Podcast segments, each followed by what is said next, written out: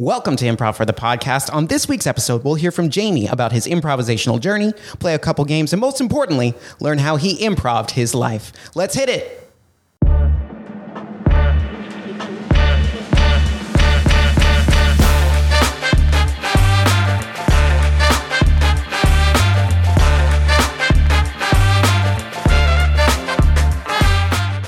Welcome to Improv for the Podcast. I'm your host, Michael Lee Evans, and today I'm here with Jaymie, who is an incredible improviser, an improv teacher, trained in clowning, and most importantly, just a quality human being. So Jaymie, how are you doing today? Thank you for joining us. I'm well. Thank you, Michael. Thanks for having me. This is very exciting. I know. It's good to have you here in the Studio 2.0. You know, there's been some renovations. Believe it or not, there's not a pile of junk behind the camera anymore. This place was a dump behind that camera. I did get a chance to see it. It was horrendous. Yeah.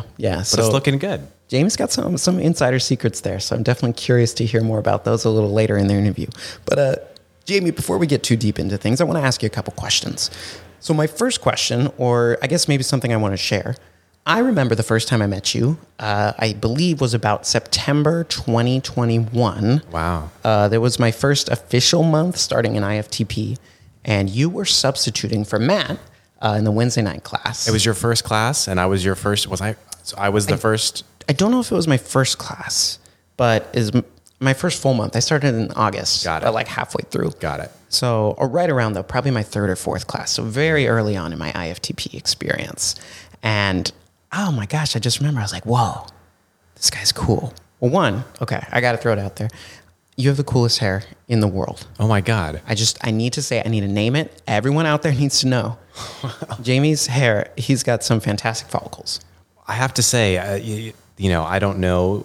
This is a podcast. It's Improv for the Podcast. I'm not sure who will be watching this, but I will say this left side is my bad side. So all of you people watching it, you're really missing out on the real show. It's happening right over here. All right. Well, you always got to keep them coming for more.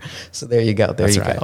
And well, luckily, hopefully, if people tune in on YouTube, if they feel like checking it out, they might be able to see it. But you're right. Let's focus on the sounds. Yeah. Oh, what was that over there? Oh, wow. Oh, my gosh. In the vast emptiness of the studio, there's so much movement. It was the right side. Oh, that. See, clever this one. So that was one of my first impressions of meeting you. I think I was just very, I was new to IFTP, so everyone was like, oh, wow, gosh, gee, golly. And I remember really enjoying your class just because I had done, only a couple classes with Matt, and it was so much fun to get your take and kind of like, just a fresh perspective on improv and, You worked us. And I was like, did I? Okay, what did we do? Now, here's the thing. I don't know if I can remember specifically. That's fair enough. It's over a year ago. It was over a year ago. Done a few classes since then, but I bet we did some scenes. That sounds like an improv class that I would have taught. Yeah, but I think just your mannerisms, your energy that brought to your classes is what stuck with me. Just very calm, but professional and like honest and kind, all these things. And I was like, wow, okay, this guy knows his stuff. Like your air of professionalism, but the professionals can be like, ooh, like that person's kind of snobby, or like, oh, I respect that person and want to hear more from them. And you go on the side of like, I respect that person and want to hear more from them. Oh, thank you.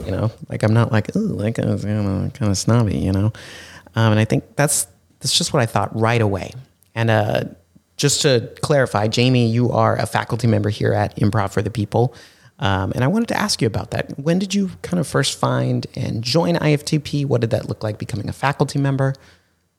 Sure. So I was on my improv journey, as you said so nicely. My goal was to study at every improv theater in Los Angeles. And so I believe I've accomplished that. There might be theaters that I don't know of, but every one that I was able to find online, I have attended classes at. Okay. Which has been great. We'll talk then, because we're going to get into that. Okay, good. And then, so, IFTP was naturally on that list, and I took class. Matt was my first teacher here, and then I studied with Shelley when she still taught classes here. Oh, okay. And it was really great. And then one day, Matt and I were just talking, and I feel like he got the impression that I possibly could teach a class. I was IFTP faculty material, and he basically reached out and offered me the class, and I started teaching. This might have been back in 2018 or possibly early 2019. And I started with one class, and it was so much fun. I had always thought so academically about improv that it was fun to kind of now be a teacher, be an academic of improv in a sense, and to teach. It's really given me a different perspective on the art form and a very analytical approach, which I, for better or worse, use in my own improv.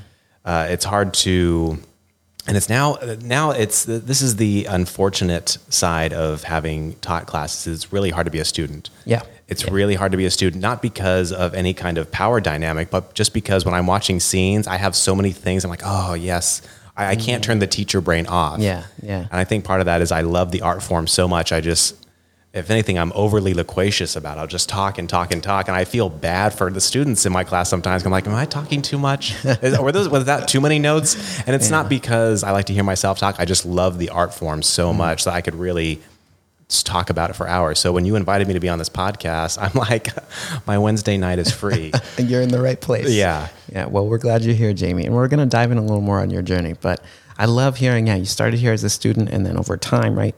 You shifted into this faculty position, and I don't want to get into it too much because we're gonna blow all that up. Oh my God! Just zoom in and look at the fine details. But before we do, we have a little tradition here that we like to do with our guests. Before we get into our main interview, we play a game called Three Things. Now, Jaymie, are you familiar with Three Things? I've heard of Five Things. Is this the shorter version, the podcast version of Five Things? It is. But we like to put a little classic twist on it here at Improv for the Podcast. We call it Three Things, but it's personal. Because, as I mentioned to you earlier, before we jumped on the mics, I often like to do research or think about things that are specific to my guests when they come on the show. So you're going to be listing things from certain categories that hopefully pertain to you a little bit, just as a chance to give the audience at home, to know you a little better and to see the real Jaymie. Oh dear! All right, that's scary. It's real scary. Oh boy, Jaymie is a very bottled up, and it's probably for the best. All right, well, we'll see. Get ready to pop that cork because that bottle's coming loose. All right.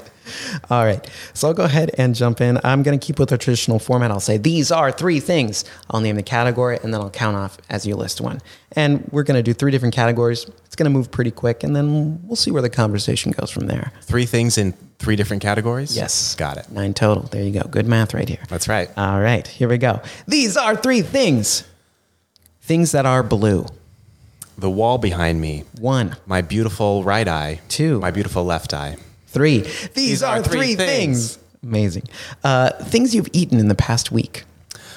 Oh, tacos. 1. Nachos. 2. Fruit and yogurt parfait. 3. These are three things. 3 tattoos that you have. A tangent function with mathematical mistakes on it. 1. A carousel with the horses scratched out. 2. And a number that I invented. 3. These are three things. All right. Well done, Jaymie. Oh, man. Okay. I have lots of questions for you. First off, that was very clever listing your eyes separately. You got me there because I was like, for a moment, I was like, oh my gosh, heterochromia. And then I was like, wait, no, your eyes are the same color. That's right. So fooled me there. But okay, moving past that one. So great job on the blue objects. Second category, tacos, nachos. Am I to assume your favorite maybe genre of food is Mexican food? You would be correct in that, though those were both at the same meal. We started with the nachos and then had a taco. A little appetizer, okay. But I absolutely love Mexican food more than any other cuisine by far. I could eat Mexican food literally 3 times a day, every day, and I wouldn't be sick of it. It's a sickness. I have much respect for your affinities, and I think I concur with you. Can I ask, where did you have these nachos and tacos? Caballeras, right down here on Pico. Oh, okay. Yeah. Pico and Bundy? I'm not sure. I know a different one. I think it's a chain, a local LA chain. Is it a chain? I believe so. There's a few. I had no idea. There's one over by me on the east side of town. Oh, great. Yeah. Got it. That's a good spot. It's a good spot. The music's too loud, so sit outside. That's my recommendation. There you go. All right. Unless I'm confusing it for a different restaurant, nobody fact checked that. All right. How's the music on the east side? The 2 times I've been there have not been music that I can recall. Unrelated. Okay. Yeah. There's no way they're connected or know each other. No. They're probably mortal enemies. That makes it even more fun. Yeah. That's true. Everyone loves a rivalry. Right? So you've only been to your Caballeras twice? Yeah. So it must not be that good. Well, I just... well, maybe this isn't the place. This isn't the venue. We'll leave it up to you. I went there with coworkers, and that same group hasn't been in that same area in quite some time. Mm. This was... The last time I went was 2019. Oh, my God. So pre-pandemic, everything has changed since then. It has. So my knowledge is outdated and irrelevant, perhaps. All right. Okay, moving on to that last one. You mentioned 3 tattoos. The tangent sign, correct? Mm-hmm. The carousel with the scratch-out horses. That's the tangent sign with mathematical mistakes, sorry. That's right. Specify. The carousel, scratch-out horses, and then a number you made up. Oh, boy. I think tattoos are very interesting, and I feel like you're a person who maybe has stories or meaning behind your tattoos more than just the... I got it because it was cool. So if you were to pick one of those, which do you think is most meaningful to you?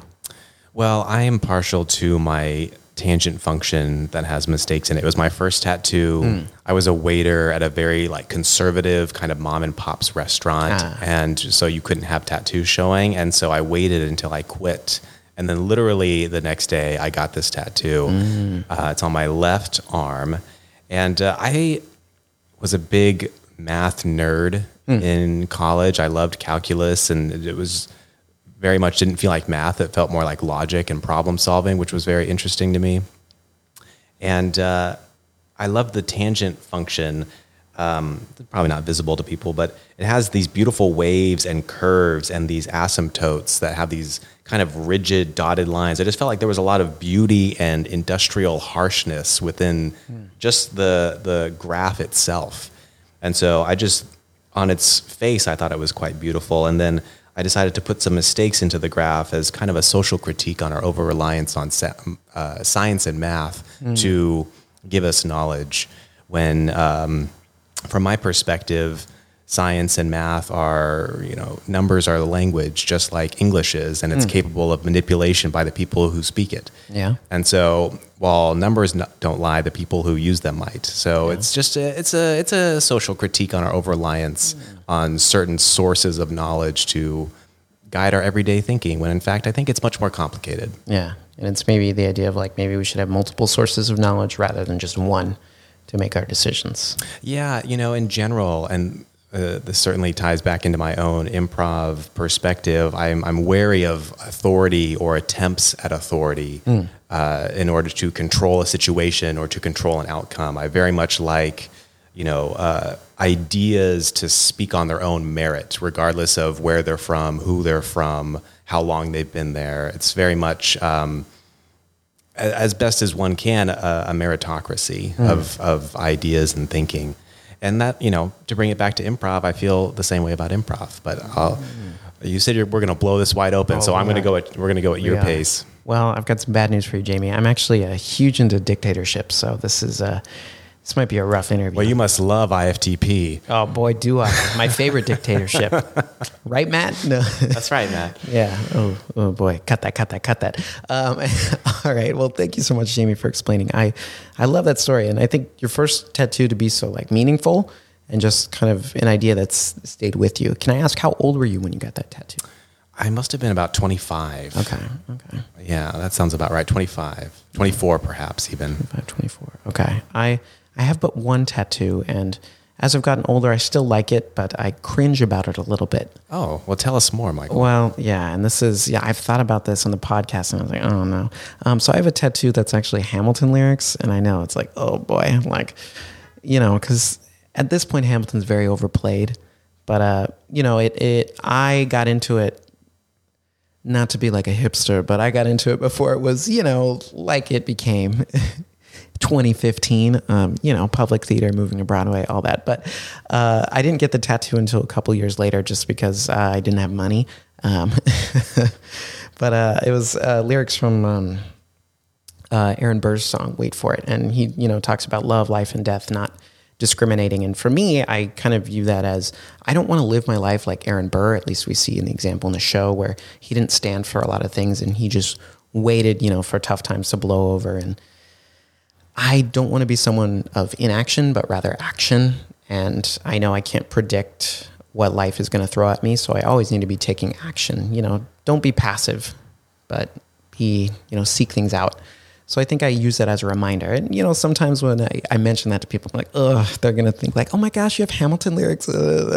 But I like to think, you know, there's more to it than that. And I don't want to be ashamed of it because I'm stuck with it, you know?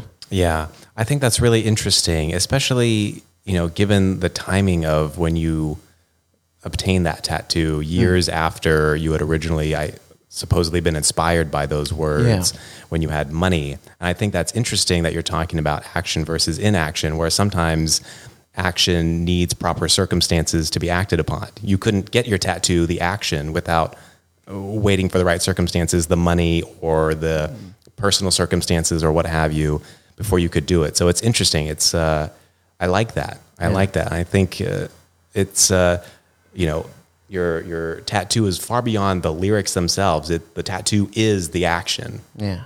Wow.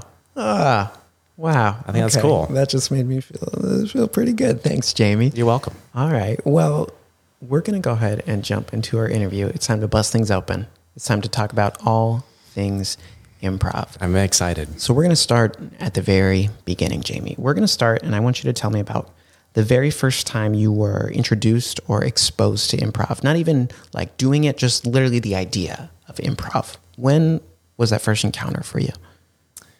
You know, I know a lot of people say, whose line is it anyway? Mm-hmm. And about three people, I think, so far. I know of whose line is it anyway, but I never even registered that as improv. It kind of just didn't hit me.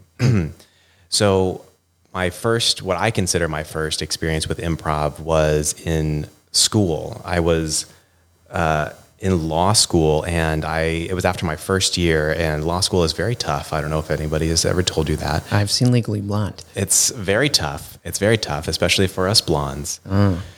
And after the first year, I was so terribly bored by just my life. It was all studying and working and doing all these things that you're supposed to be doing in school to advance yourself as a, you know, future lawyer. And I was just like, there has to be something more. I need something else in my day than just studying and taking exams and all this stuff, which I love to do. I'm very much a nerd and a academic type person. So I love that stuff. I love school. But I just felt very unsatisfied. And so I'm like, okay, you know what? I was at UCLA, and UCLA has tons and tons and tons of clubs and societies and groups. And I'm just going to go to every single meeting I can fit in my schedule until I find something that clicks with me. And so I went to, I don't know, maybe 30 different groups. I went to architecture club, to game club, to poetry club, to gardening club, to the UCLA Quidditch team. I played Quidditch once. I've seen YouTube videos about that. Yeah. Wait, what position were you? I don't know. Sideline. I was on the sideline. Okay, that's all right. But I watched most of it. There you go. And then one day I got invited to the improv club class thing, and it was an open jam. And I just remember my mind was blown. It was so funny. I can't even remember the last time. I don't know that I've ever laughed that hard. My face was red. I was crying, laughing so hard. I'm like, this is it. I need this. And ever since then, I've been obsessed with it. Wow. Can I ask what year was that, just to kind of place us in time? Yeah, that would have been 2014. 2014. Okay. So improv jam, that's, I think, a great environment for like that first exposure, that first experience, because improv jams are just such fun events, and they're very loose and casual, and, you know, nobody's worried about being bad, you know, because sometimes you are bad and that's okay. And it's just, it's so open and inclusive, and that's fantastic. Okay, so you go to your first improv jam, you immediately fall in love, and you're like, this is it. This is where I want to be. What happens after that? I went back, and then I researched, like, okay, where is there improv around me? How can I do this? And then I started taking classes. I started going to every jam that I could fit in my schedule. Wow. I started reading improv books. I really just, like, immersed myself. My entire existence was law school, and then every other waking moment was improv. Wow. And so I was on UCLA's improv team. We were called the Mildcats, which was a play on Wildcats, which is like a stupid school mascot. High School Musical. Yeah. Oh, is that right? I've never seen it. Oh, Jaymie. You know what you need to do tonight when you get home? Improvise. No, watch all 3 High School Musicals. Oh, dear. That sounds like a commitment. You know, I love live theater, particularly improv and stand-up and clown and mime and all that good stuff. And I have a hard time watching movies. I have a hard time doing it, which I've seen very few movies in my life. Probably in my entire life, I maybe have seen 25 movies. Wow. And I feel like that's not a lot. Wow. Huh. I think that's really interesting. We're gonna take a quick tangent. What are, of those 25-ish, more or less movies that you've seen, can you name 3 of them that you did really enjoy? Or were there any 3 that you did enjoy? Just curious. God. I really liked Amelie. Mm-hmm. I thought that one was great. I think the other one is La Bella Vita, which is that Italian film from the 90s about that. I think he's a clown or like a Jewish clown or something. And he gets taken to the concentration camps in World War II, but he tries to make the best of it. And so that kind of spoke to me because not that I've ever been in a situation like that, but it can easily become very serious and cerebral, the law school side of my brain. And so I love that movie so much because he was in these terrible circumstances, but found ways to have fun and play. And anybody who's seen the movie knows what I'm talking about. And if you haven't seen the movie, I recommend it. And I love that. That was inspirational to me because I can be very serious and intellectual, and I have to remember to have fun and be silly and be stupid and embarrass myself and laugh and all that stuff. So I found it very, very nice on a very personal level. And then a third movie, I've always been a Titanic nerd. So I liked the Titanic. Okay. The film. It's a classic. Yeah. And it's stuck with me. I've seen it a couple times. Okay. Nice. I first time I watched that movie, I didn't see it till I was in college. And my roommate, it was on DVD, and we lost the second disc. So you see like half the movie, and then I don't quite remember how we solved the situation, but we had to wait a little bit before I was able to see the second half. That's a bummer. We didn't have access to it. And that happened with another movie, Gangs of New York. So I don't know, just crazy. But anyway, I think that's really interesting. And do you think maybe you just don't find that interest in movies because, and I think I would say they maybe lack the same magic or electricity of live performance or being in the room as, whether it's, a clown performance, improvisation, stand-up comedy, a play. Is it just, why do you think that is? I think a lot of times, first of all, I think a lot of films are just too long. I think they overstay their welcome. I love the... like you're saying, being in the room, the experiential part of live theater, which you don't often get with films unless you go to, like an IMAX where there's the sounds and the whole thing. Yeah. That might slightly be in, in that range. But I find that a lot of films and TV shows are formulaic. And, again, bringing it back to improv, I can't stand the formulae, if, we're being formal. Yeah, formulae. Yeah, formal formulae. The formulas, if I can identify it, I just like, I want to be surprised by what's happening, what's going to happen, which is, I think the brilliance of improv is... The improvisers themselves are participants, not only actors, they're also audience members because they don't know what's going to happen next, as opposed to a traditional actor who, I know this is going to happen, I know he's going to die in the third act and she's going to spill water, then like, what the show is and you're just presenting it to the audience. For improvisers, you are part of the audience because you don't know what's going to happen next. And I think that's so exciting and so fun. And so I always try to encourage people, improvisers, to, break the mold and just try something different and just surprise yourself and surprise each other. Because I think that's really what's fun about it. I like that. And I think you're hitting the nail on the head with formulaic because although I do enjoy watching movies and TV shows, I can't say you're wrong that they aren't formulaic. Because, look at like any superhero movie is, at the end of the day, it's copy and paste with different faces.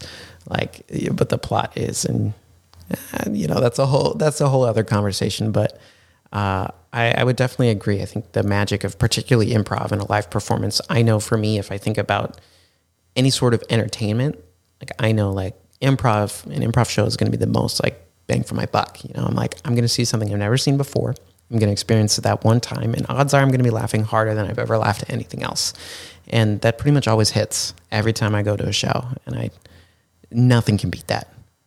Absolutely nothing. Well said. Well said. I have nothing to add on to that. I thought that it's true. Yeah. It's true. Yeah. You know, being at a great improv show, I think is better than being at, I think the best improv show would beat the best of any other kind of show, mm-hmm. in my view. Some mm-hmm. people, maybe they disagree, but they would be wrong. Yeah. I'm with you there. They would be wrong. And there are lots of other types of shows I love, but gotta go with improv. Gonna top it. Sorry, Broadway. Sorry, stand up. Sorry, everyone. I mean, concerts? Yeah. Fine, thanks. Yeah. I mean, improvised musical. Now we're talking. Well, that alone. See, here we go. Here we go. Let's get into it. Oh, it is a little formulaic, huh? It's a little formulaic. Yeah. It's an incredible demonstration of talent. Those performers are incredibly talented, gifted singers, musicians, being able to find and put that together on the fly. There's talent abound. But I start to see the formulas happening when I start watching these shows. I'm like, oh, okay, they repeated that. They did this here. They're bringing that back now. Oh, they're going to... As soon as I can see it, and maybe this is the curse of having taught improv, is I am very, I guess, analytical about it. And so I start like looking for their patterns. I'm like, oh, okay, I can see this is going to come back. And I'm like, oh, no, I wish I didn't, because I would love to still have that surprise. And so... Yeah. Yeah, it's they're very talented. Yeah. But I worry about the formula. And I think that totally makes sense. I mean, you're an experienced teacher, so you know, you've put in the reps of like just analyzing improv scenes and like breaking them down, analyzing choices, you know, that you could have done this, you also could have done this. And I think that leads to a point where anytime you're watching improv, like you said, you can't help but think about like, well, what if this, or you know, what if this? And like, oh, well, I might have done that there. I see where this is going. Like at some point, you know, you get it down. So I understand what you're saying. And so maybe just loose improv is the way to go. No music. Get that out of here. Yeah. Don't. That's what I'm talking about, Michael. You get it. You get it. All right. Just, organic. Organic. All right. I like that. I like that a lot. Okay. So bring this back to the story of your improv journey. Thank you for going on that tangent with me. So you mentioned how like you just became hungry and hungrier for improv. So your life was split into two halves. You're like, there's law school Jaymie, there's improv Jaymie. And improv Jaymie, this was kind of the first time improv Jaymie was flourishing, right? Like you said, you went to jams. That expanded to like, I'm going to look for classes. I'm going to start reading books, which kind of ties into my question. You had mentioned earlier that you had made it a goal to kind of experience every improv school in Los Angeles. And I want to ask, how did you come to that decision, or how did you come to form that goal? Well, I had studied at a few schools, and I had gone there just because they were like name brand schools. Yeah. And I had, that's all I knew. Yeah. You know, I was just getting started. I didn't know anything. So I just went where I heard people talking about.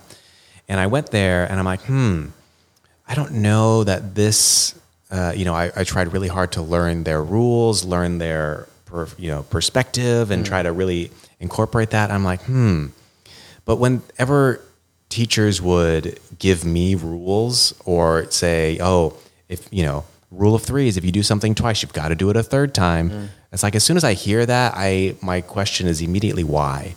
Yeah. What happens if you don't do it? What happens if you do it four times? Does the rule of threes ever not work? Why doesn't it work? Is the rule of twos better? Sometimes there's diminishing returns on the third one because the audience predicts the pattern. So all these questions bounce around in my head when I hear like teachers say, comedy is this, or this is what happens.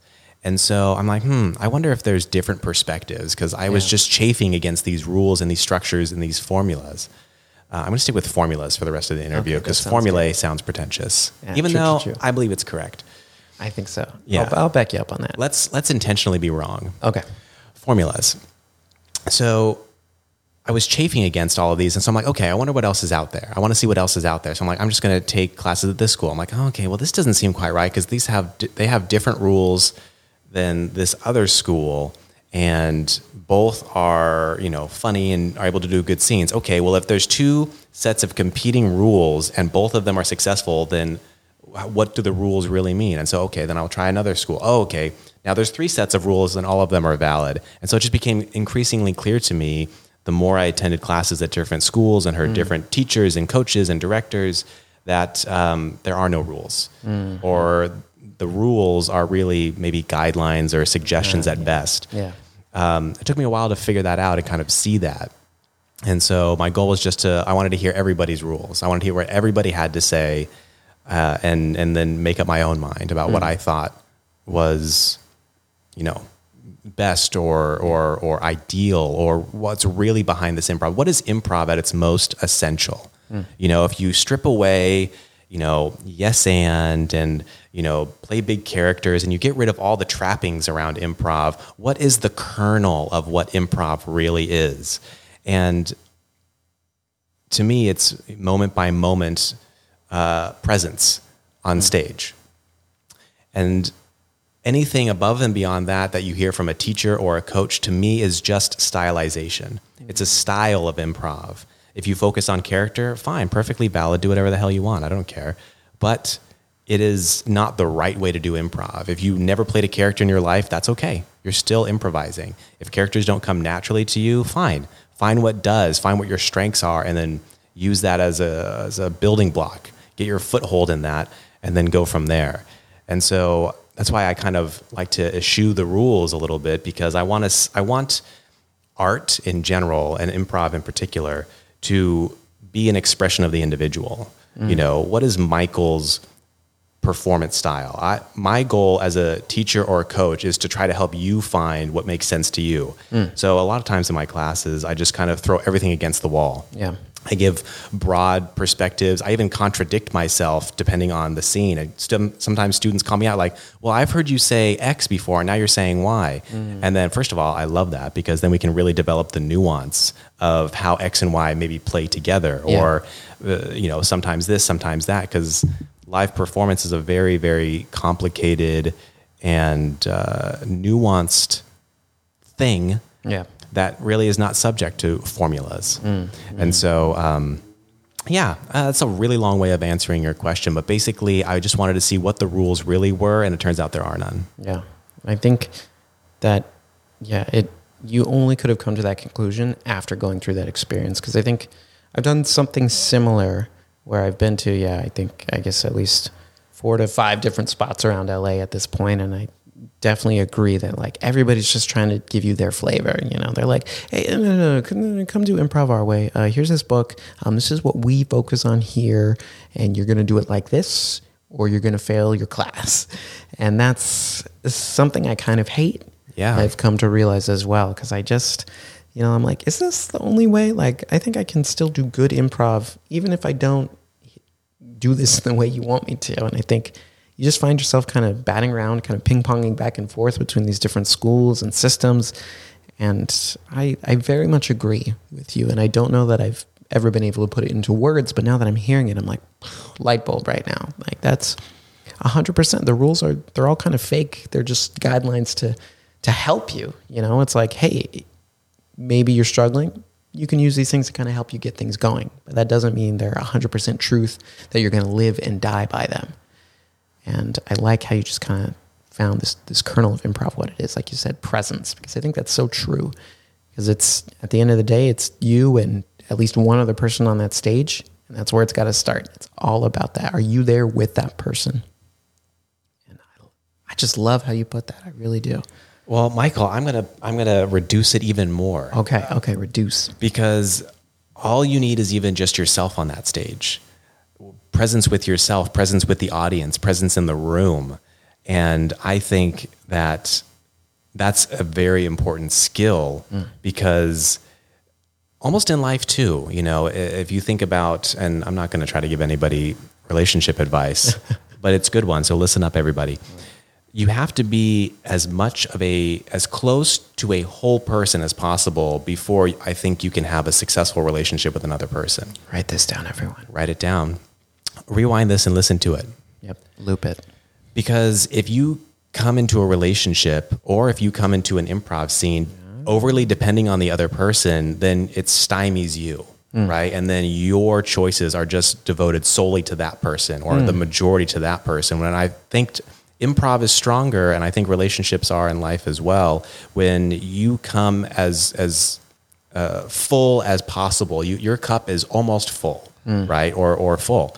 And that way, it creates, I think, it allows people to be themselves, right? Rather than mold themselves to the other person too much. And again, I'm all about the individual. I want Michael to show me himself on stage, not like just Michael, but Michael's choices. I want to see Michael's brain at work in an improv scene. And so, I would say it's an underdeveloped muscle of holding a stage by yourself. People get worried about it. They look for the other person. You know, I want students in a 2-person scene. I want people to leave the scene, leave the stage, just go take your seat and let the other person just be alone in that room that you left them in and see what they do. 'Cause the show is still going, you know, we don't need 2 people on stage to keep that scene alive. I don't know. I think that's an incredible analogy. And I mean, it is applicable to relationships. I very much agree with you, because my cup is always full. So that's not something I've ever struggled with, but maybe people at home have. Yeah. But again, not relatable at all for me. Yeah. So not even a little bit. It's just, my cup overfloweth. My cup is overflowing. Yeah. I have to keep getting a bigger cup. Yeah. Wow. Yeah. You and me both. At this point, I've got a Camelback, I've got a Yeti. Wasn't enough. Wow. I've got a Yeti. I've got one of those Gatorade containers they use on the football sidelines. No, I lost it. That's all right. I'm sorry that you lost it. I lost it. You're back to the cup. I'm back to the small cup. That's rough. But you'll work your way back up, I'm sure. But I think that's a great point. And that as an audience member, you do want to see that person's choices, because I think that's what makes each and every performance unique and interesting. And touching back on what you said, right? If you're seeing someone else's choices, like their true, authentic choices, that makes it unexpected, right? That makes you not be able to predict things, or not see the formulas in the performance, in the story, whatever it is you're watching in that improv. So I really love that, because your consistency within your improv philosophy and just how it all ties together is awesome. It's awesome. All right. Thanks. Have you had guests on whose improv philosophy was internally contradictory? Oh, just Swiss cheese, just full holes. Hey, enough Swiss cheese pieces on top of each other, those holes plug up. That's true. I've heard that. So I'll talk to some of those guests. No, I'm kidding. All the former guests. You're all amazing, I think. No. Okay, so I wanted to ask. So that first improv exposure, 2014, you work, you seek, you learn, you become a student of improv. You mentioned you had, was it you joined IFTP in 2018, or that's when you became a faculty member in 2018? I was a student, I think it was... Yeah, late 2018, and then by early 2019, I became part of the faculty. Okay. So within a few months of starting, it was kind of in that range. Okay. Wow. All right. So what made you... So you found IFTP, you started taking classes here. Was there something that was different about IFTP, or that made you want to stay for the long haul? Or maybe you weren't even planning on it, and then just over time, you went from, I'm a student here, now I'm a faculty member here. Yeah, what I think is great, and what's, encouraged me to stay is, there is really, Matt does a really good job at allowing the individual faculty members and the students as well to kind of be themselves, to bring their own perspective to the class, to the scenes, to the shows. There's very little structure or guidelines, whereas you and I just mentioned, a lot of the other schools, that's their thing. X school always does X. This is what you do at X. If you don't like X, then you go to Y. If you don't like Y, then find Z. Yep. And so that's not really the case here. Matt's very open to all approaches, and I think that's what makes the class is so great is that you can take Ava's class, you can take Benjamin's class, Matt's class, my class, and you're going to hear very different perspectives and very different approaches. And I think that's fantastic because it took me having to leave different schools to go find different perspectives, where in fact here you can hear multiple different perspectives under one house, one roof. And I think that's great because I longed for that as a student. I wanted to hear different perspectives because you don't always jive with every teacher, and that's okay. Absolutely not. That's fine. Sometimes people don't speak your language, and that's okay. Yeah. But it's good to hear them out, and then once you've given them, you know, the honest college try, then you know you can move on to the next until you find something that really clicks. And so I think part of the strength of IFTP, and I'm just speaking about the faculty, but I think that's true for the students as well, is everybody's allowed to have their own style, and everybody does. So I think that's what's kept me here as long as it is, and I really enjoy it. Yeah, yeah. And I think it's a good point in that, like, you know, thinking about some other places, you can really like grind gears with some teachers. I know I've had that experience, and it's like it makes you feel bad. You're like, do I suck? Like, am I bad at this? And you know, it makes you question everything. Like I've had that experience like within the past 6 months, like somewhere, not gonna name names. You know, but I've just felt that way.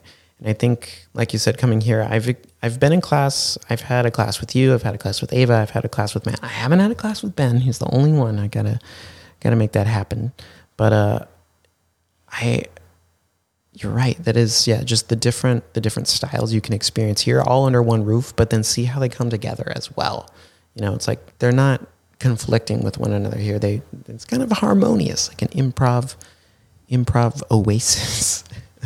Yeah, I mean, that's the thing is if I see improv as very open and very fluid and very organic. And so there's no inherent conflict in different approaches to improv so long as, you know, you are in agreement or you are yes-anding each other. Matt and I, we've done a lot of scenes together. He and I have a very, very different approach to improv. Yeah. And because we don't find those differences to be a bad thing or to be conflictual, we try to work with those differences to make a very unique, interesting scene where, you know, Matt's trying to do his good acting, relationship stuff, and I'm sitting in the audience using somebody's chapstick, you know, like, and we're trying to find out how does this scene work when I'm outside the fourth wall, breaking, you know, the suspension of disbelief, and Matt's trying to keep the scene going. Like, it's just, it's a very interesting scenario. And I think it's very refreshing to watch these different, you know, competing styles find a way to potentially meld together. Yeah. And they don't, as much as you think they might clash, they never do. They always find a way to come together at the end of the scene, I think. Well, if you're really yes-anding, you know, and it's not just something that you say in 101 and then forget about. If you're actually yes-anding the other person, not just in words, but in spirit, then there's nothing that can't find a way to gel. You know, it's just about trying to just keep agreeing, keep finding it and not being like, no. You know, as soon as you, of course, we all know this, as soon as you have the no, that's really, I think, when the tension starts because... Yeah. Things get tough there. Right. Yeah, because then you're butting heads, grinding gears, and then who knows what's going to happen next in the scene. You know, probably nothing. Yeah. Probably nothing because you just said no and you just ruined it. Yeah. Yeah. But wait, me? Yeah. Oh. Sorry. You, Michael. Sorry, Jaymie. No. That's okay. But I will say, you know, there's plenty of room for no's in improv. Yeah, of course. We say yes and I guess by that I mean...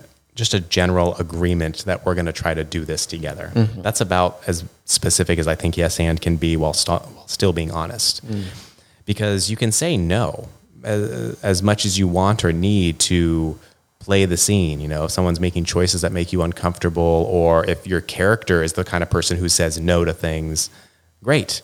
You know, so a lot of times I see students afraid of saying no, or afraid of asking questions, or afraid of denying the other person. And I don't see any problem with any of those. Yeah. And I think, that's early improv classes, I think generally are like, if you say the word no, we'll kick you out of here and we'll burn your apartment down. But it's not true. It's one of those things where once you understand like the concept of like, we're working together on this, but that doesn't mean I can't say no to things and still make the scene work. And I think that's a fine line that it's hard to find the balance on, but you can. It's there. You can get to it. It's not a, saying no is not a forbidden, it's not a sin, you know? Absolutely. Yeah.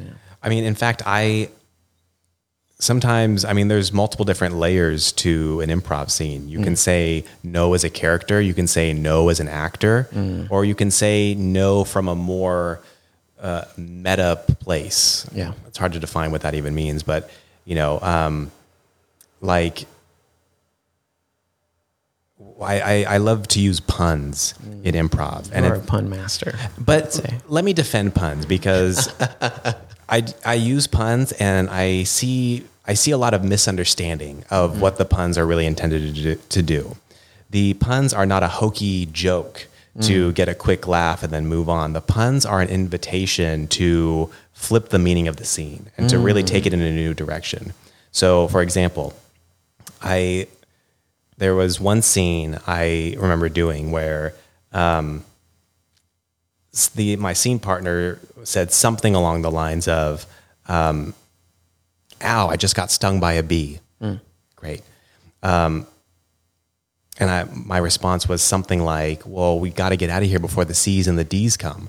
Right. So it's a play on words. Yeah. It's a pun, but it's not intended to be a stupid joke. It's intended to kind of flip the meaning of the scene because now all of a sudden we're in this abstract world where now we're hiding from the alphabet. Yeah. You know, and that's what kind of crazy fun can you have hiding from the alphabet? Mm-hmm. What does that even mean? I don't know. It's just the puns are an invitation to take the scene in an unexpected and new direction. And so I don't know how I got started on this, but I just know that I came into this podcast studio wanting to defend puns.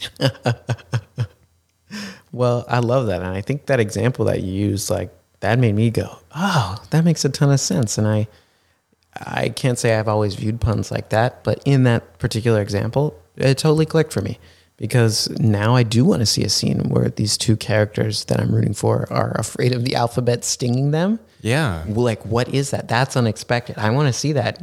I haven't seen that movie. That's what I'm talking about. And you get to see, a fresh novel scene. It's not two roommates arguing about whose chores or whose. Oh, but who's going to take out the trash, Jaymie? I got to know. Yeah, that's all right. Yeah, that's all right. We'll find a fresh spin on roommate scenes. Yeah, just wait for our games later in this episode. They're all roommate scenes, actually. I can't wait. Yeah, this is actually, I love this because, and I hope you're serious. I know you're not, but I hope you are, because it's only when you do these rote scenes, acknowledge that they're rote and overdone, and then try to find a way to explore them in a new fashion that like people's minds. Yeah. There's so many times in improv class where we've seen things and people are like, I didn't know that was possible. I didn't know you could do that. Some people are just waiting for permission to be allowed to explore outside the bounds. Some students, you know, I love when people will play like animals. That's a great step in that direction. I love that. Or play bacteria. Play a red circle. What does that even mean to play a red circle? That's like, so I don't know. Yeah. But all of these things exist. It's like we kind of can personify these weird concepts and kind of think about shapes differently when the circle wants to divorce the square because they don't fit together anymore. Oh yeah. It's like, oh my God, how great is that? I don't know. There's a lot more to improv. And so people who, I don't know, make the same choices or are bored with improv. Oh dear. We've got to have a conversation. Yeah. Cause then maybe it's like, well, look in the mirror. Like, yeah, I think they're too comfortable. I think they're too comfortable. And I'm always about pushing myself, pushing others, or at least inviting other people to push themselves, you know, because I don't know what anybody's boundaries are, but I would encourage them to identify what their boundaries are and try to step over those lines. Because a lot of times these boundaries that we think we have, we don't really have. Yeah. There's no consequences on the other side of, you know, I have to always dress a certain way, or I feel uncomfortable when my hair looks a certain way. It's like, great, be uncomfortable. It's not going to hurt you. Yeah. You know, I mean, so I don't know. That just makes me think, like, if you don't feel comfortable taking risks or doing something different in improv, then are you able to do that anywhere in life? You know, does that behavior like transcend? Because I think I know for me in my life, I haven't always been a risk taker, but as I've gotten older, that's something I've tried to be more proactive about. And I want to be able to do that in my improv too. You know, I don't want to get bored with scenes or stuck in the same old roommate.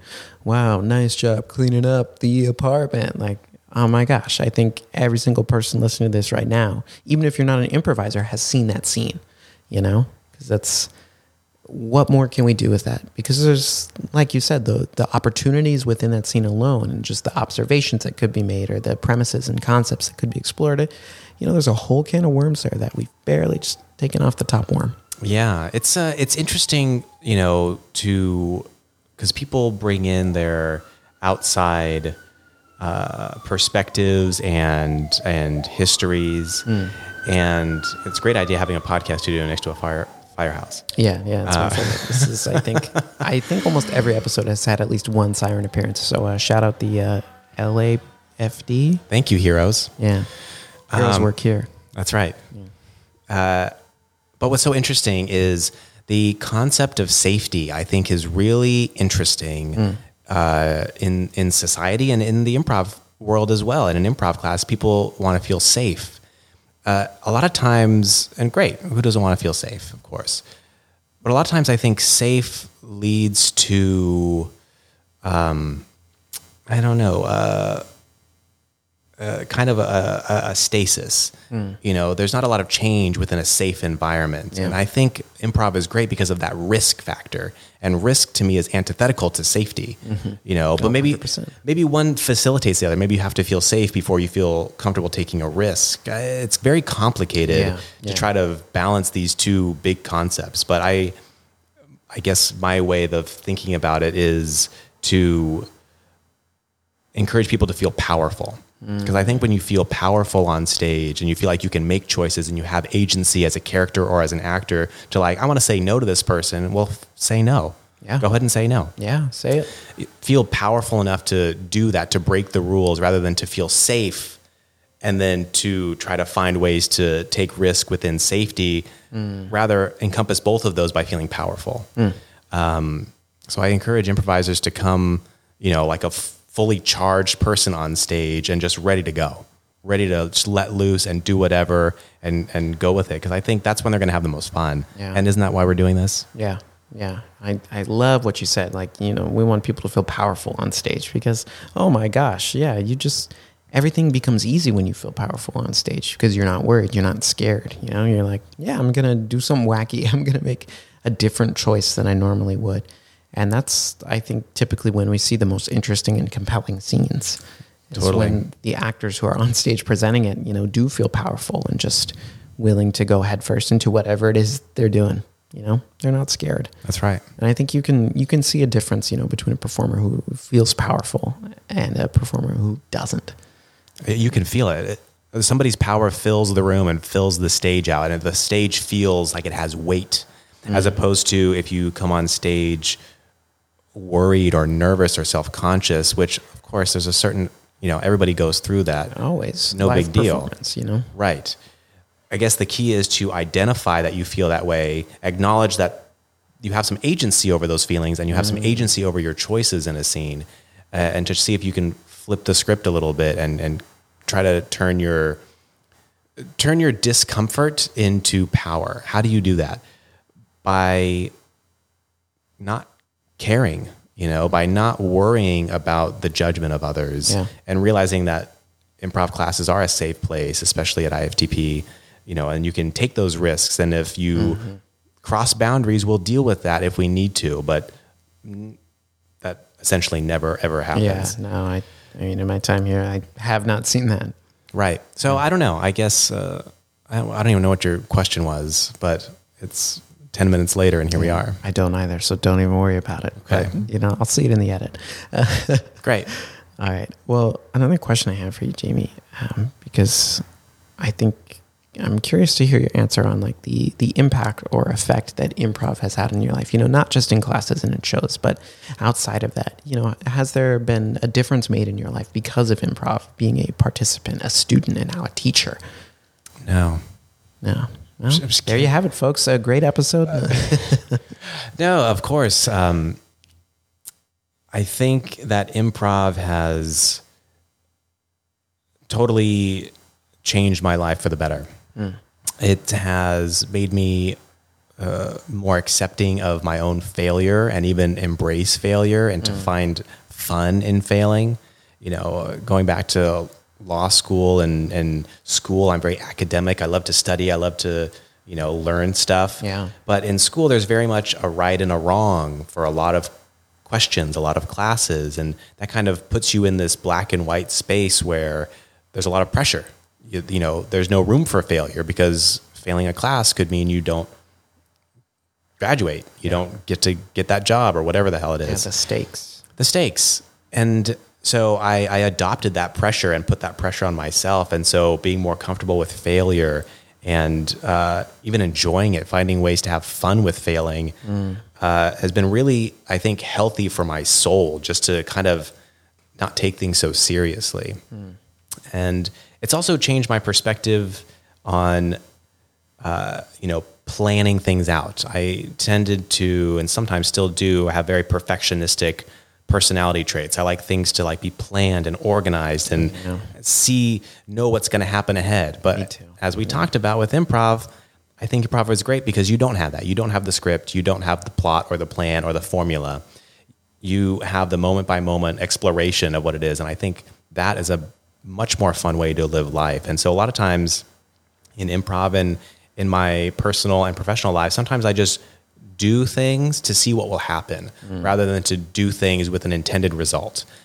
So I very much have kind of lost any goals. I'm not really a goal-oriented person. I'm very much like, I wonder if I take this job, what will happen?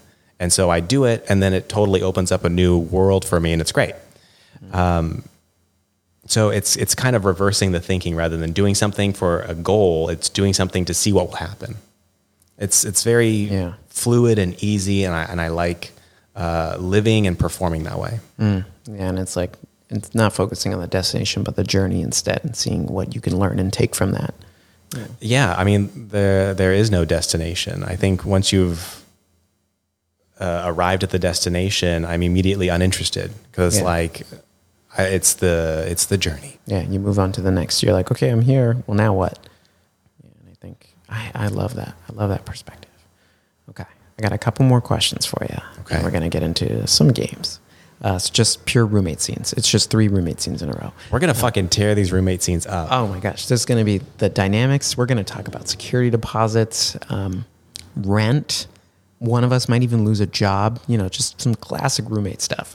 Can't wait. Yeah. But, you know, hold your horses because we're not there yet. I want to ask, for you in your improv journey, right? We learned about how you became, you know, a student at a jam and, you know, all this learning and knowledge that you've acquired and attained. Where do you want, or what are you kind of hoping for next in kind of your improv path? Is there like a goal you have? Maybe there's no goal. You know, maybe it's just like, hey, if improv takes me here, that'd be awesome, you know? What does that look like in the future? Interesting. Yeah. I mean, kind of like I just said, I don't really have specific goals. Yeah. And so sometimes it feels like I'm not doing anything, which is the interesting feeling. And I think that's a social construct that I've taken on personally. Yeah. That's feeling like capitalism, though. Yeah. Right? You have to be going, you have to be doing something in order to feel like you are valuable. You better always be generating profit. And I am, but like, can't I relax as well? Yeah. No. Always profit. But yeah, for me, what's next in improv? I want to know what is next for improv as an art form. Mm. You know, I feel like improv has reached a very static level. It feels like a lot of people feel like they have improv figured out. Yeah. And I'm very offended by that because to me, improv is all about exploration. So to think that you know everything, that you have the map, and then this is it, you know, it goes back to here are the rules. Mm. You know, if you acknowledge that improv is an ever-changing art form, I mean, it depends on who you ask. Yeah, people have been improvising since the dawn of time, the ancient Greeks, all that stuff. Improv has been around a long time. Yeah. If you ask people in Chicago, it started in the 1950s. Yeah. So it depends on who you ask. Like Viola Spolin is... Right. And so improv is a very, depending on how you look at it, is a very young art form and is constantly evolving and changing and growing. So for me, I'm interested, well, what's next? I feel like improv has been static for like the past 15 years, at least in the United States. Yeah. Internationally, it still feels like it's very much developing, you know. But I would say, from my observation, American improv is maybe 15 years ahead of a lot of international improv companies, which is interesting. But as for, you know, American improv, what's next? I would love to see what improv can draw from other media, from other, you know, not even entertainment media, but even like practical media. Like what would it mean to do? What are the tenets of opera, and how can we, you know, bring those into an improv scene? What would improv look like if you are a chef? What are some tenets of being a chef and cooking these very high class meals and presentation, balancing colors and on the plate and dishes and all these kinds of things and temperatures? What would that even mean if we started to talk about improv, like colors and temperatures? Like just even changing the words we use in improv can kind of open up new avenues of what we think might be possible or what might be good. So I don't know. I'm still wrapping my brain around it. Yeah. What would it mean to bring a painting into an improv class and be like, this is our inspiration for the class? You know, oh, I see a lot of choppy brush strokes. Maybe we have short staccato scenes and we see how those can fit together to make a whole painting of a show. I don't know. I'm just trying to think of how can we draw on other media, other things in life to change how we think about improv. And so my question is, what's next? Yeah. I don't have an answer yet, but I am constantly asking that question. Yeah, and that's where it starts, right? Ask the question, what's next? Yeah. Like, what can innovate and bring something fresh to this art form? Because I think you're right, that kind of stagnation that we've hit as improv, you know, because I think at this point, you know, everyone kind of gets into improv and they're like, oh yeah, it's a thing you go to do to be funny, and there are different ways to find to be funny, and that's kind of it. But I think there's room for more, and maybe room for growth and change and just exploration. I think it's something that's slowed down a little bit, and I think was maybe more present in, you know, like, I guess the 20th century, you know, when improv was still a developing art form here. And, you know, maybe that's something that's happening more in other countries. But in America, I don't know if improv is as innovative as it once was. Well, I'm going to draw on what we've already talked about, because I think improv became very saturated, especially in Los Angeles and the bigger cities in the United States. It became very saturated, very successful financially. And so people felt like they got it figured out. Yeah. Kind of like the formulas in, you know, Marvel films or sitcoms. People feel like they have the money-making recipe. They're not going to change from that. Yes. I think improv feels the same way. People who run these bigger schools think that they have the recipe for improv and they're not going to change because this is how they're making their profit. Yeah. Why would you change? Why would you mess with success? Yeah. People come here, they learn it, and that cycle keeps happening for, you know, 20 years. Right. And so there's too much of a risk to explore or to totally flip the script upside down and try and bring in an oil painting and be like, all right, let's improvise with this. People will be like, what the fuck is that? What are you doing? Like, get out of the room. Yeah, I paid $400 for this class and you're showing me a painting? What? I want to be on SNL. Yeah. So I think it's the downside of success, or at least financial success, is you get the formula, you stick to the script, and then you ride that wave until people stop coming to class. Yeah, you don't leave it. And unfortunately, I don't rely on improv for income, and so I feel like liberated. I can really explore because I have no stakes in it. So it's complicated. It's complicated, and Michael, we have to fix it. You and me? On this podcast right now. Tonight?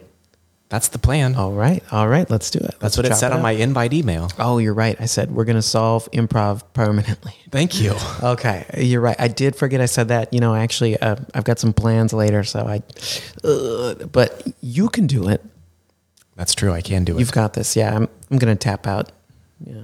That's probably a good idea. Yeah. I'm just in it for the money, so. Well, joke's on you. Yeah, you're right. But I think that is a good point, though, bringing up, like, you're allowed to think these things because you're not reliant on what improv is, so you can think about what it could be. Yeah, and I've long considered, you know, because I am a lawyer and that's how I make my money, and it's I would love to do improv all the time, every day, all day. Yeah, of course. But as soon as you make that leap, and I haven't been able to do it, I don't know if I ever will, but as soon as you make that leap from making your passion your job, you might still love it, but I think you love it a little bit less because then the pressure's on. Because then it's your job. You've got to make the money. You've got to, you know, pay the bills with this. And so whether you're enjoying what you're doing or not, you have to do it. And I never want that to be improv or comedy for me. And so I always think I might be one of those people who just has this dual life between having like a more of a 9-to-5 career, and then my improv can just be really unabashedly free and do whatever I want, and there's no consequences or stakes. Yeah, and then you can fully enjoy it.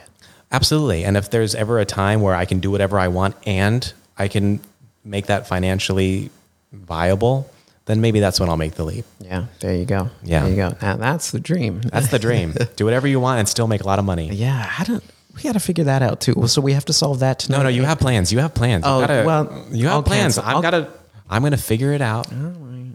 Well, you know, maybe just like send me an email and just be like, hey, this is what I figured out.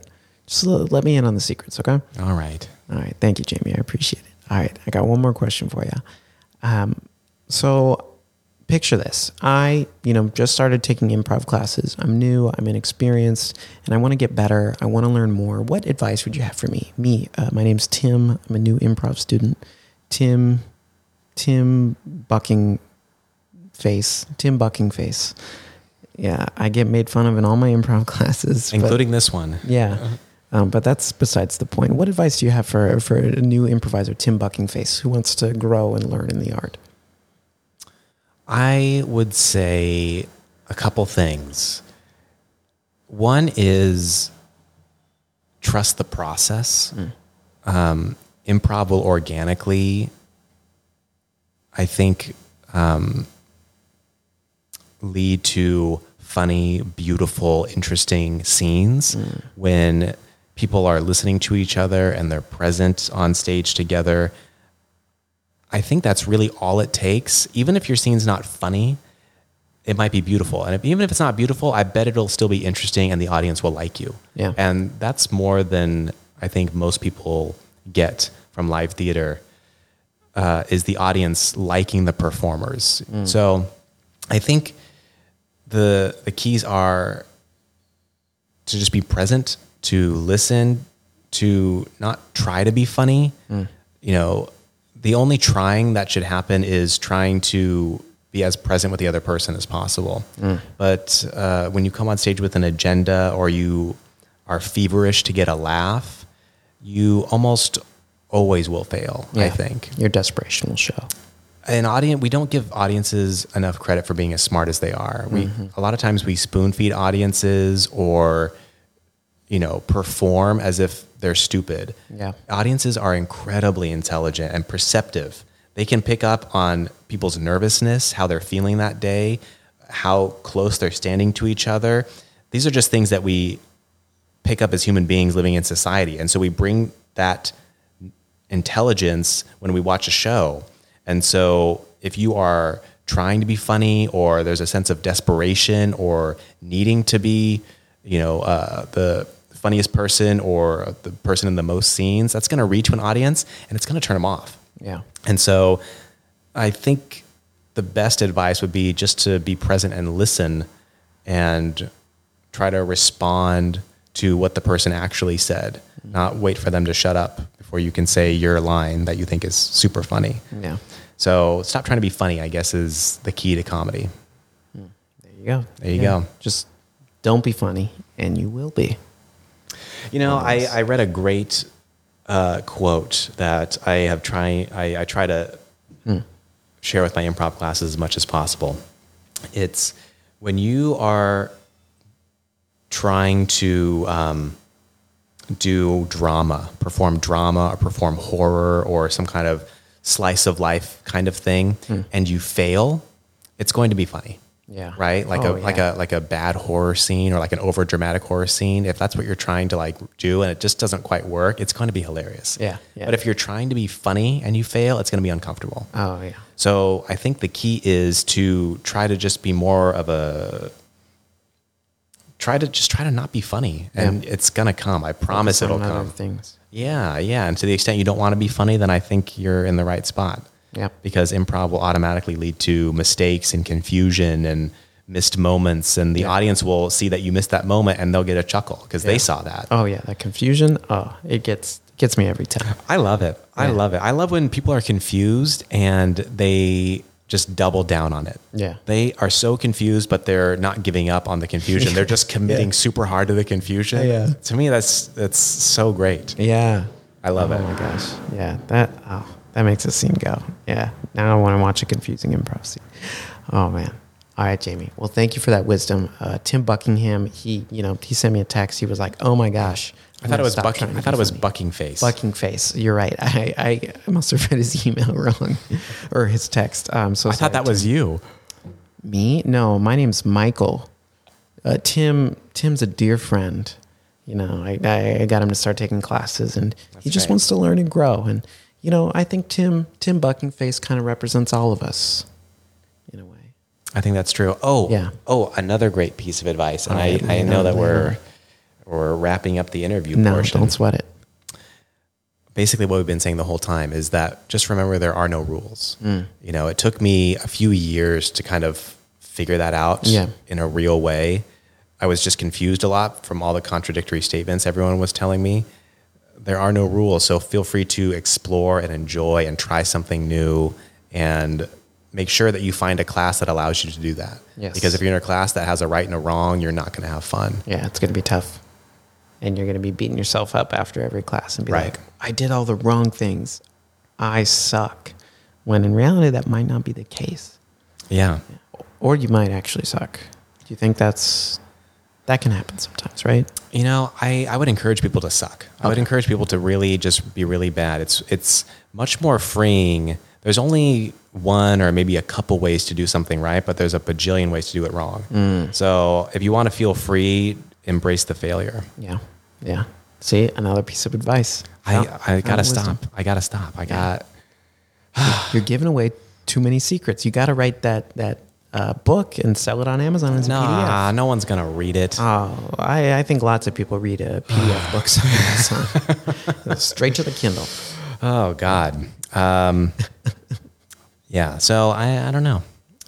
Well, we'll see what's next. Yeah, we'll see what's next. All right. Thank you, Jaymie. I am curious to see what's next for you, and trying to push the boundaries of improv and what it is and what it means. And I think you're going to be able to do that. And so I'm excited to see where that goes. Oh, thanks. All right. So let's get into some roommate scenes. I mean, games. For our first game we're going to play, this game is called Long Time No See. And in this game, we are two people. Okay. We're two people who have not seen each other in a long time, and we run into each other at a random location. But, of course, for some reason, we do not like one another. So I'm going to go ahead and give us what that location is. However, we don't know what our relationship, any of that business. We'll discover that. So again, this game is called Long Time No See. The location we are going to be at is a sauna. Oh, man. So we're in a sauna, and we'll let the scene go, and I'll black it out, when we're ready. All right, here we go. This is Long Time No See.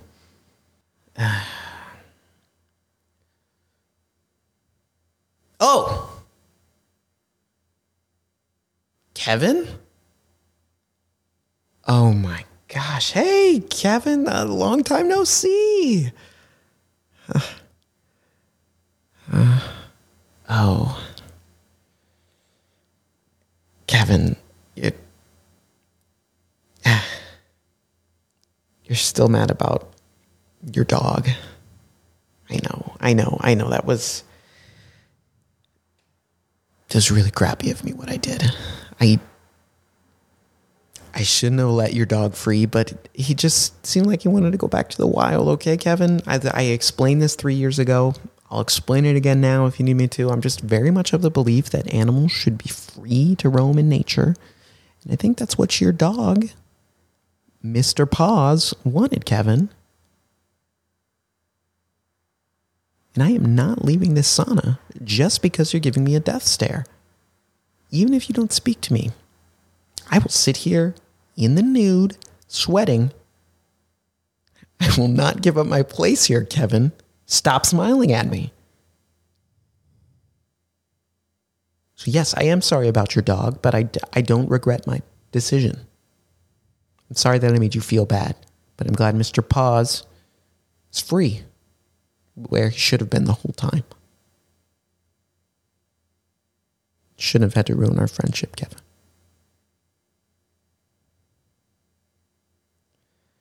Kevin, come on, you gotta give me something here.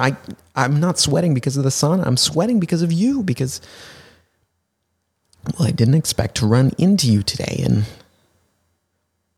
frankly, I thought you understood that when we met, when we became friends, that I'm an animal rights activist. And, I really mean activist. So if I see an animal who's losing its rights, I'm going to take action, Kevin. Okay?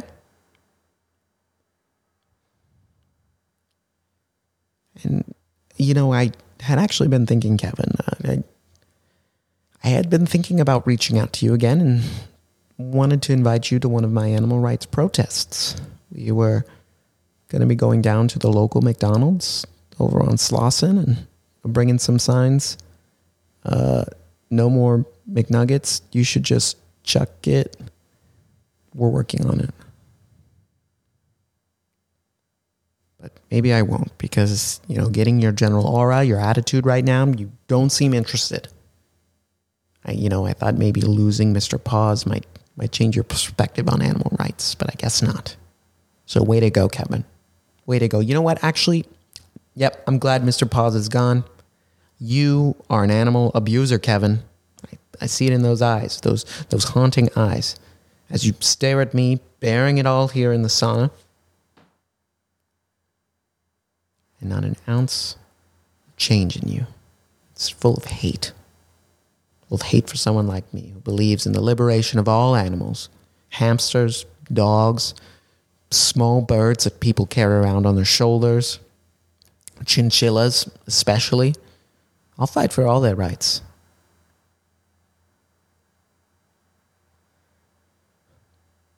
Oh, Kevin. I can't stay mad at you.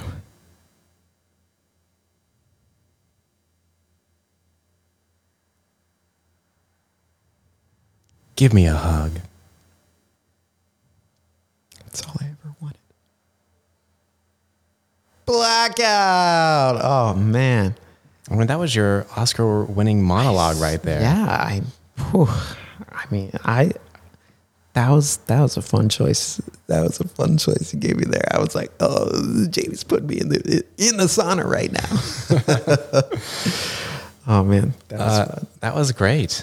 See, I mean, you didn't even need me. You didn't even need, you had that all within you, which is great. That's true. I think that's so cool. I love when I love giving people room to roam. Yeah. Find out who that character is and go for it, Yeah. You didn't even need me. That was awesome. Well, but I did because your choice, even though your choice was a quiet choice, it still informed me about how you felt. I understood your perspective about me. So that was all I needed because I'd go, oh, okay. Well, Kevin's really upset at me. I can see that and hear that because of how you're looking at me and because you're not responding to anything. Although there was a moment Kevin did smile and I thought, I've won. But you didn't break. Kevin was steel. This is like blue steel over here. All right, the scene is over, Michael. Oh, okay, sorry. I'm still in it. I'm having trouble leaving that behind. But that was great. Yeah, that was good. All right, so let's go ahead and move on to our next game. This one is going to be called House for Sale. And, it's just fun to say it like that. House for sale. Let's say it one more time. House for sale. Oh, amazing, amazing. All right, so in this game, Jaymie, you are going to be playing a realtor. So, you've gotten your real estate license. You're very successful. Maybe you work for Coldwell Banker or that's the only realty group I know off the top of my head. But you work for them, and I'm your client. I'm looking for a new house. So you are going to be showing me around a house, and during our tour, I have a list of random adjectives and rooms that I'm just going to be pulling from. And you don't know what I'm going to throw your way. It's just going to be your job to justify why said things are included in this house. All right, so this game is called House for Sale. Here we go. Well, here's a house for sale. Wow. Welcome inside. Here's a cookie. Wow. Chocolate chip. I love chocolate chip. Oh my gosh. You know, my friend recommended you. He said you were good, but I didn't know you were this good. Well, are you buying the house already? I mean, you haven't even stepped across the threshold. Just imagine. You're right. I was so taken up in the cookies, you know, and just... Okay. Yeah. Wow, this place is really something. Oh, my gosh. Oh, wow, yes. Look at this. This house has a stunning nursery, doesn't it? Wow, look at that nursery in there. That room is stunning. Can you tell me about the stunning nursery? Absolutely. This is where we grow our tomatoes, our vegetables, our different kinds of flowers. It's orchid season. Have you ever seen a newly blossomed orchid? I have not until this moment, but I am... It makes one weep. Yes. It makes one weep. Here's a napkin. Thank you. I've never been this emotional over a flower, and yet today is the day. Oh my gosh, I can't believe they put such a stunning nursery in the foyer of the house. That's that much natural light. It's brilliant. It's brilliant. I can't wait to see the rest. Let's keep moving. Certainly, right down the hall before here. I weep myself to Lord knows what. Well, if you weep too much, just make sure to do it over the beautiful gardenias. Oh, they're parched. To keep them watered. Oh my gosh, it's so nice. It's so nice. Oh my gosh, Philip, you are... I know it's early in the tour, but I'm feeling good about this place. Thank you, Philip. Okay. Wow. It's a bit chilly in here. Coming from that stunning nursery, this cold dungeon seems a bit odd. But I'm open to it. I'm open to it. It's a cold dungeon. Wow, such a change of scenery from that nursery in the foyer. Well, you know, we thought it'd be a great place to cool off after you've come home from a hard day in the fields, toiling with your sun-kissed back and your wretched, calloused hands from picking in the fields and digging for potatoes. I understand that you are a spud farmer. This is correct? I am a spud farmer. That is my profession. Well, the best way to heal that tarnished skin of yours is just to take a nice little cold soak in the dungeon. You know, it's good to understand that there might be advantages to this room. I see the ice bath there, which I feel like traditionally would be used for torture, but I see with your spin, it could be a place for pleasure. It is a place for pleasure. And I do like a good place for pleasure after a hard day in the spud fields. Oh dear. I can't imagine. Now, you must sell a lot of potatoes. You must be doing very well for yourself to even be considering a home of this caliber. My numbers are up. I've got, I've just signed a new 10-year deal with that In-N-Out, fresh, never frozen. And believe me, I never freeze these spuds. Well, then maybe this isn't the right room for you. You're right. Let's keep moving. Okay, Tell me about this. Oh my! This is a sort of messy bathroom. Ooh. I'm sorry. I had to poop and I couldn't get to the toilet in time. I'm terribly sorry. Right. That's all right. You showed up while I was still cleaning myself up in the bath. Dear. The ice bath. Blackout. Wow. Good realtor. If you weren't into law, I'd say maybe shift that into realty. Just saying. Well. I mean, a cookie right off the bat? Please. Let's just say I know how to produce. Ooh, there you go. I know how to produce. So the puns are everywhere. Oh, you were ready with that one. You were ready. That was excellent. On point. Thank you. All right, Jaymie, we've got one more game this evening. And this one... I was going to require you, we talked about this a little earlier, but in mysterious terms. This one is called Don't Mess with Textus. Love it. Speaking of puns. So this game, Jaymie, Don't Mess with Textus. You are going to pull out your cell phone and you're going to pick one preferably lengthy text message thread you have. And the reason you need this text message thread is that it's going to serve as your lines for the scene we're about to play. So whatever lines, messages, words are in that text message thread, you are allowed to use in this scene, but nothing outside of that. So I'll give Jaymie a moment to kind of look through. All right. So for the scene, we are at the park. This is "Don't mess with Textus." And Jaymie, you're going to give us the first line. Thank you. You're welcome. Yeah, I was so glad you accepted the invitation. You know, I've been inviting you to come to the park for a long time, and this is the first time you actually said yes. For sure. Sure. Yeah, I know. A lot of people back at, you know, in our cohort don't really want to hang out with me outside of classes, so I'm actually pretty surprised you're here. You're our software expert. That's right. I know on the group project I said, guys, I'll be the software expert. And, you know, I appreciate you remembering that. Of course. No pressure. It just seems like something that would be up your alley. I should have tapped you for information sooner. We're probably going to file later today. Okay. Yeah. I mean, anything I can do to help with the project, I don't mind taking on some extra loads, you know, because I think, Thomas, you're a really good classmate, so I'm willing to do anything I need to help us pass this project. Philadelphia will pay street performers.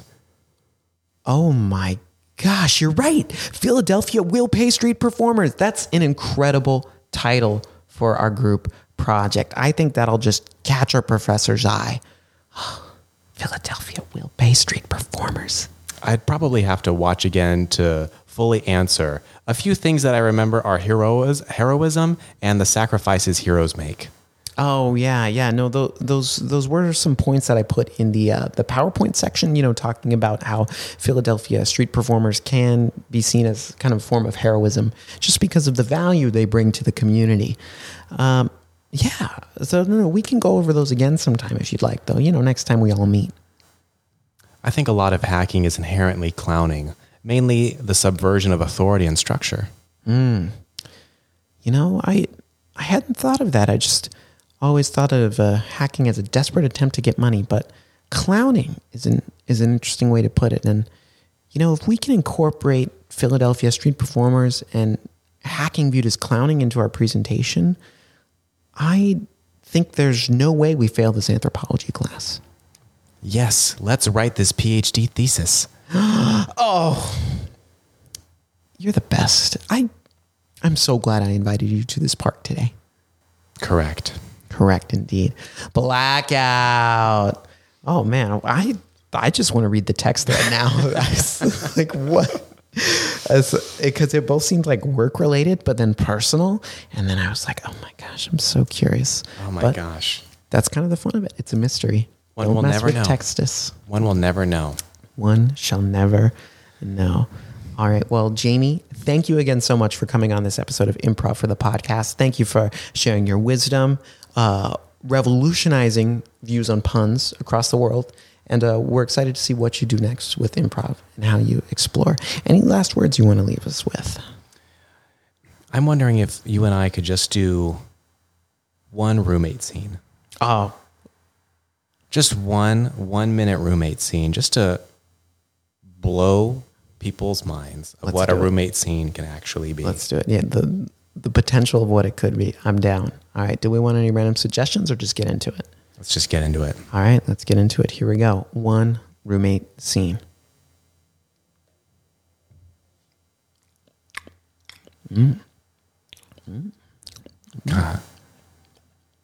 Purple, could you scoot over a little bit? Red, you're always making me feel uncomfortable when I'm trying to eat dinner. I am as far away from you as I possibly could be, all right? I can't do any more than this. We're on the spectrum together, all right? I need you to change your ways.